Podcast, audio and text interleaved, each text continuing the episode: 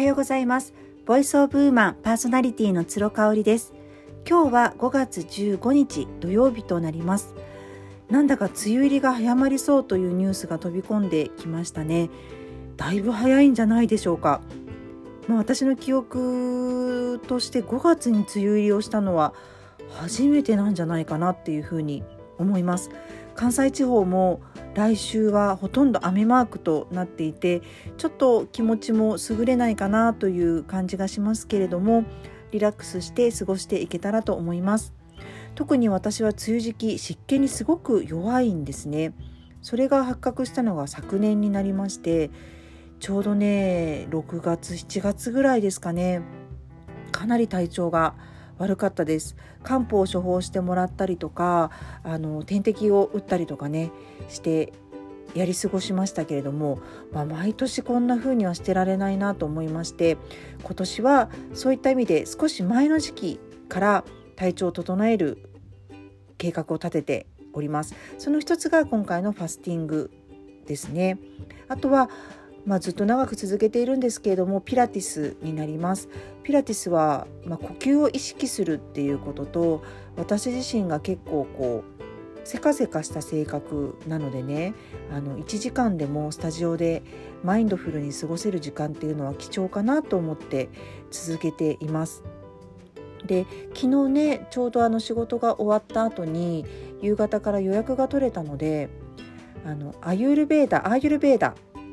のマッサージに行ってきました。アーユルベーダーってインドのねあの中医学というかあの民間療法かなになるんですけれどもあのネトラバスティってご存知ですかね？パンみたいな生地を目の周りにくるっと囲ってその中にあのバターみたいな液をこう垂らしてっていうやつなんですがあれを私ね必ずやってもらっているんですね行くたんびに。なんでかっていうととにかく目の疾患に悩まされてきたんです幼少期から、うん、結構ねあのー、ありましたねトラブルが。まずはもう視力がすごく悪かったっていうことと結膜炎にすごくなりやすかったあとは関西弁でメバチコって言いますけど物もらいも何度かできたことがあったりして、まあ、自分の感覚的に目が悪いなってあとまあ婦人科系も弱いなっていうのがちょっと直感的に分かっていたんですけれども、あのー、目はね結構ね弱いんじゃないかなっていうふうに思ってました結構充血もしやすいっていうタイプではありますなのでネトラバスティをしてもらうとそのオイルがね本当に目に染み込む感じがして緩むんですよね体が。でまさにネトラバスティをするとあの緩めてくださいっていうのをあの必ずセラピストさんに言っていただけるので必ずするようにしています。あと昨日はね腸マッサージをしてもらいました。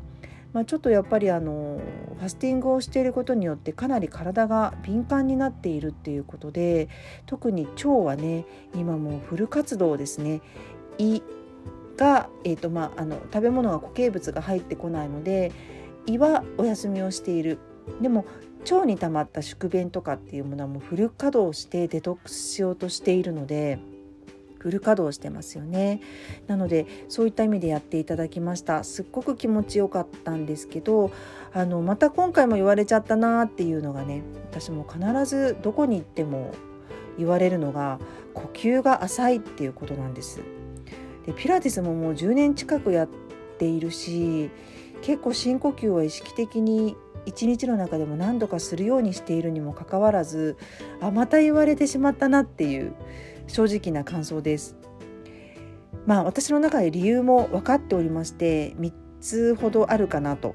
思っていますのでシェアしたいと思います。まず1つ目はねもう完全に情報過多に弱いタイプなんですね私が。なので SNS だったりとか、まあ、あのテレビのニュースとかは見ませんけれども好きなテレビ番組録画したものとかね密着番組とかあの大好きなんでそういうのを見ていい悪いにかかわらずもう情報の洪水の中に毎日いるっていうことですね。なので特に私のタイプは耳からの情報にすごく敏感だっていうことを言われましたので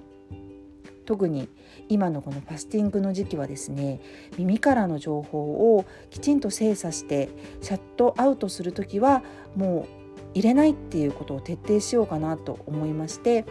まあ、昨日はですね、あの施術の後はもう携帯の電源オフしてもうデバイスも全てオフして過ごしました。で2つ目はあとはあの決断疲れっていうことがあるかなと思うんですね。あの人ってね1日に何回ぐらい決断をしていると思いますか、まあ、本当に些細なことでいいんですよね。お昼のメニューを決めるとか今日は電車で行こうかなそれとも、えっと、何分の電車に行こうかないや次の電車にしようかなっていうのも全部全部決断の一つになります。なんとですね3万5千回もしてるっていうね風に言われてるんですよね。めちゃめちゃ多いですよね。これ私も聞いてびっくりしました。それぐらい決断をしていることが多いんですが私はおそらくもっとしてるんじゃないかなって思うんですね。なんでかっていうとやっぱりこう自分に対峙する時間っていうのをすごく長く持っているのでじゃあどうする？次どうする？っていうのをね常に自分に問いかける癖ができちゃってるんですよね。これはな、まあ、自分の中で誇れる部分でもあるしちょっと厄介だなって思う部分でもあの実はあったりします。なので決断疲れっていうことがあってどうしてもこう一つのことに集中してとらわれてしまうと呼吸って浅くなると思いませんか？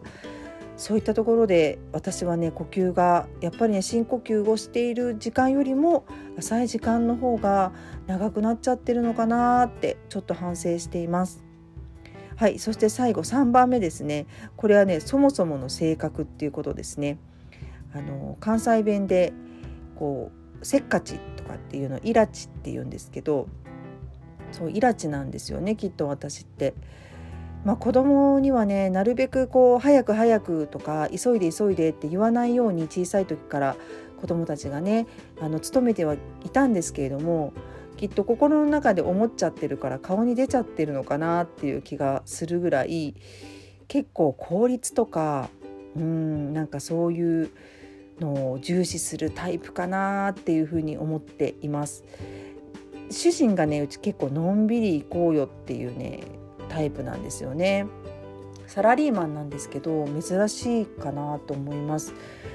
あのマイペースなんだけれどもその嫌味のないマイペースさっていう感じなのかな。だからあの一緒にいるとすごく自分がいつもせかせかしてるなって思う時があります。はいなのでねちょっとどうしようかなと思っててまた言われちゃったと思ってねこの昨日の施術でも。やっぱりピラティスのパーソナルトレーニングを受けた時もよく言われるのでうーんなるべくやっぱり耳から入れる情報をもう少し絞り込んでゆっくり過ごすっていうことをねやりたいと思います。この週末は特にまた緊急事態宣言出てますのでゆっくりあの過ごそうかなと思っております。リラックスして。なのでね深呼吸を皆さんもぜひ意識して過ごしてみてください。はいでは今日もありがとうございました。素敵な週末をお過ごしください。